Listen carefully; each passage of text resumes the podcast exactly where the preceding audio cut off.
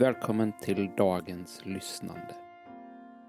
Lyssnandet är ett konkret uttryck för att vi vill vända vår uppmärksamhet mot den Gud som genom hela historien talar till sitt folk.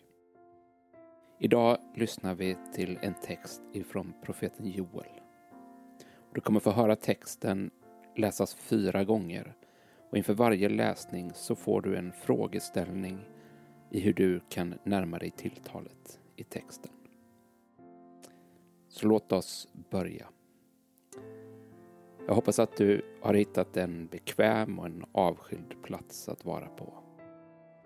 Och för att hjälpa oss själva att landa, ta tre djupa andetag och tillåt dig att bli närvarande inför ordet.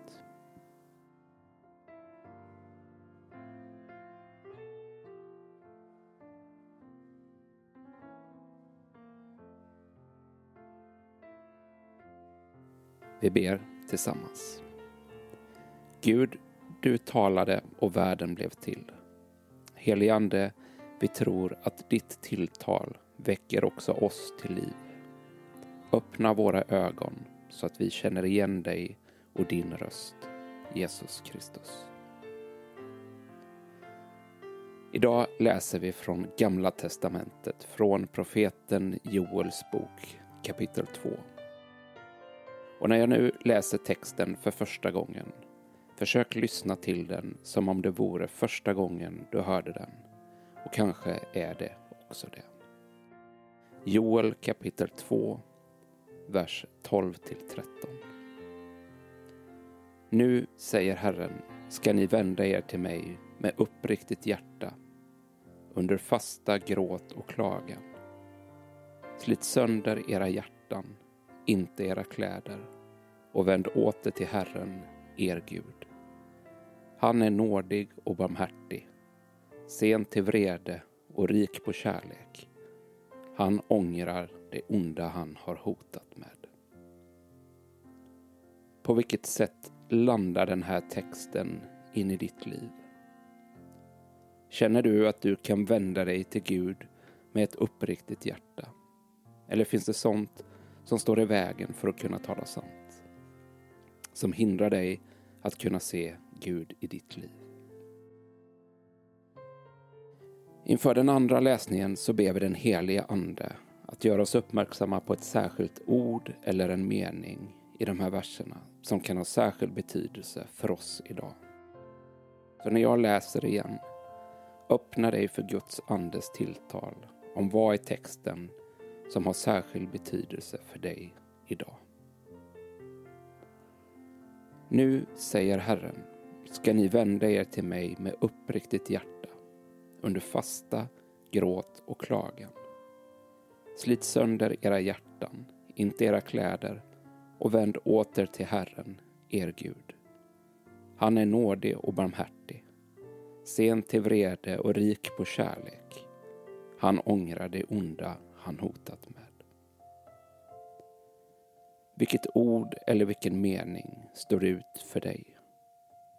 Viska det tyst för dig själv eller säg det högt. Eller skriv ner det och bär med dig det under det som är din dag. I den tredje läsningen så föreställer vi oss att Gud är närvarande i rummet där du sitter, för det är han och han talar till dig som till en vän. I samtalet så bjuder han in dig till att också tala till honom om de här verserna.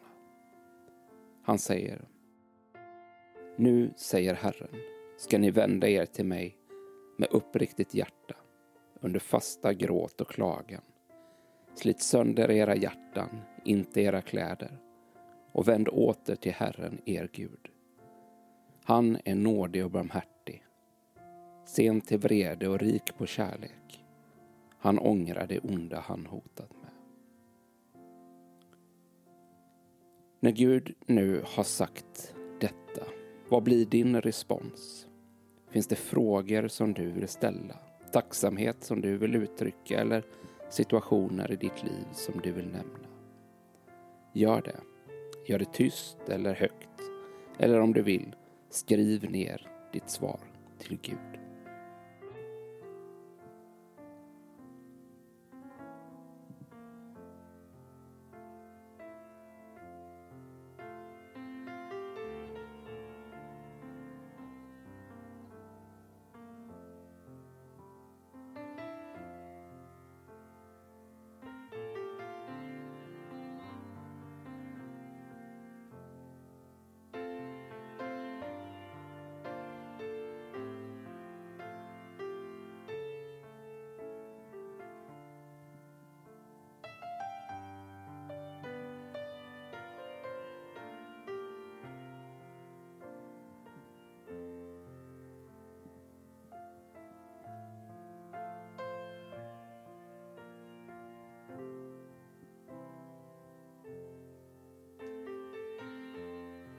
Vill du dröja kvar ytterligare en stund i bön och samtal med Gud?